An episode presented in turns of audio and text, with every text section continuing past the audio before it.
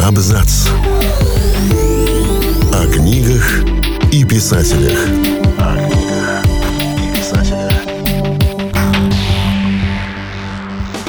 Всем привет, я Олег Булдаков, и сегодня я расскажу вам о фантастике про космонавтов. Каждое космическое достижение рождает новую волну интереса к космосу. Люди грезят о звездах с давних времен, и теперь, даже зная, насколько опасно пространство за пределами тонкой атмосферы Земли, продолжают делать это с неутихающей страстью. Несмотря на сложности, с которыми мы сталкиваемся, покидая родную планету, наш путь в космос продолжается. Но пока большинство из нас не может полететь в космос, и на помощь приходят воображение и научная фантастика. И книги, которые позволяют почувствовать вкус космических приключений. Опасных, тяжелых, но таких захватывающих. «Космическая одиссея» Артура Кларка – это почти мистический триллер от научной фантастики. Межзвездный корабль Discovery должен был стартовать с земной орбиты в сторону Юпитера. Но незадолго до старта на Луне находят загадочный инопланетный черный монолит. Будучи извлечен из лунного грунта, он посылает некий сигнал на один из спутников Сатурна – Япет. Так что НАСА решает изменить пункт назначения Discovery. На борту всего 5 астронавтов, причем трое из них, исследовательская группа, должны спать до прибытия на место. Командир и второй пилот, управляющие Discovery, даже не знакомы с целью экспедиции. Так что условия у непосредственной космической части романа довольно камерные. Космос и его быт долго описываются Кларком максимально реалистично, но при этом в какой-то почти убаюкивающей манере. Для книги, вышедшей в 1968 году, у «Космической одиссеи» много интересных прогнозов по развитию человечества и астрономии к 2001 году. В сети можно даже найти списки сбывшихся и не сбывшихся прогнозов книги, таких как «Способы исследования атмосферы Юпитера» или «Лунные колонии». «Солярис» Станислава Лема – знаковое произведение космической фантастики, которое не теряет актуальности по прошествии лет. Человеку все так же нужен человек, но мысль эта не дается легко. Далеко в космосе есть планета Солярис, почти полностью покрытая океаном. Попытки ее изучения идут не так хорошо, как хотелось бы. Среда неблагоприятна, и даже не в том смысле, о котором думаешь сначала. К живущим на исследовательской базе Соляриса приходят гости. Люди из прошлого, пробуждающие тоску, вину, боль и иногда надежду на второй шанс. Фантазия Лема родила идеальную метафору чуждого космоса. Люди не всегда способны понять глубину пропасти, лежащей между ними и иными созданиями, которые могут скрываться в его необъятной тишине. Это книга о людях, не идеальных, одиноких и ошибающихся. Именно персонажи делают произведение таким печальным и поэтичным. В то же время это книга о Вселенной и ее загадках, которые действительно тревожны, когда всматриваешься в них внимательно. Если вы хотите немного испугаться, но не в духе хоррора, а почувствовав глубокую человеческую беззащитность, прочитайте или перечитайте «Солярис».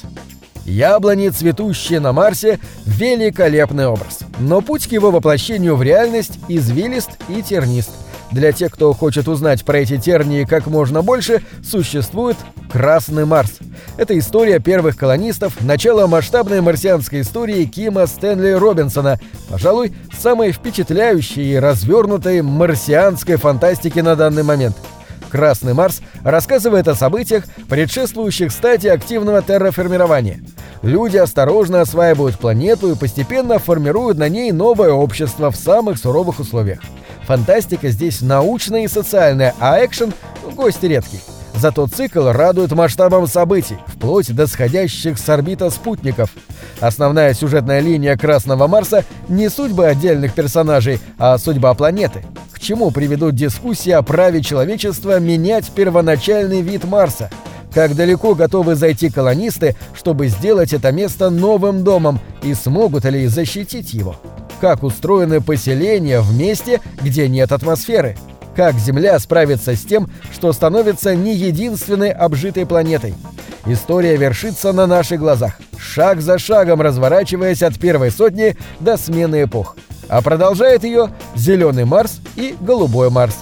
«Марсианин» Энди Вейра – это фантастика с минимальными допущениями, захватывающая и с юмором рассказывающая, как в одиночку выжить на Марсе. Главный герой, Марк Уотни, член экспедиции на Марс, не успел эвакуироваться вместе с остальными. Теперь он остался на Красной планете один. Хорошая новость. У него есть брошенная экспедиция оборудования, запасы пищи и воды. Плохие. На Земле все считают, что он погиб, и вряд ли будут спешить забрать его тело.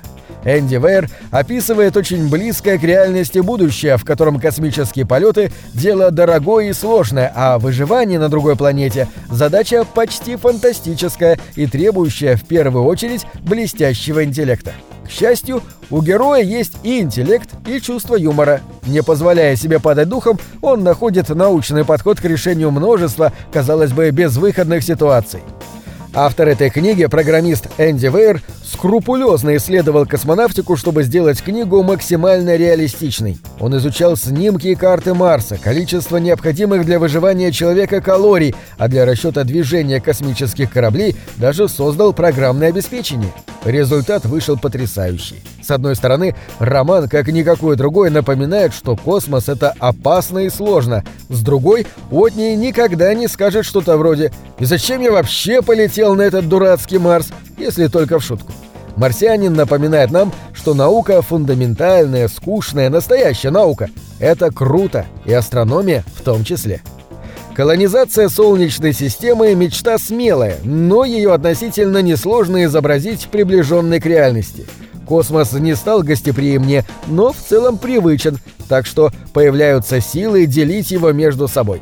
Цикл пространства Джеймса Кори повествует именно о таком будущем. Интриги власти, попытки униженных и оскорбленных отстоять свои права, хрупкость жизни в вакууме и немного инопланетных технологий, за которые все готовы перегрызть друг другу глотки. Земля и Марс, отстоявшие свою независимость, две крупные политические силы. Жители космических станций, добывающие лед на окраине Солнечной системы, пытаются заявить о себе как о третьей. А главы крупных корпораций действуют из тени, заботясь исключительно о собственных интересах. В книгах цикла множество действующих лиц – военные, политики, обычные труженики. Порой второстепенные герои выходят на первый план, а потом пропадают с него по различным причинам. Неизменными остаются только Джеймс Холден и его команда, которые вечно оказываются не в то время, не в том месте. Их маленький кораблик, работающий, кажется, на жажде справедливости капитана, успеет засветиться во всех значимых событиях цикла. И хотя им раз за разом удается выжить, авторы не так милосердны к остальным персонажам. Пространство стремится к жестокой реалистичности, говоря о том, как сложно выжить в космосе, когда вокруг вооруженные конфликты, пираты, мародеры и инопланетные тайны. Хотите почитать, как персонажи решают, что делать, если воздуха не хватит на всех? Этот цикл для вас. На этом все. Читайте хорошие книги.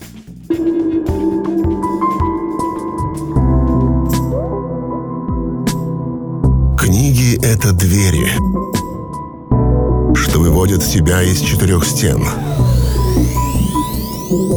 С ними ты проживаешь другие жизни, а свою умножаешь в 1000 раз.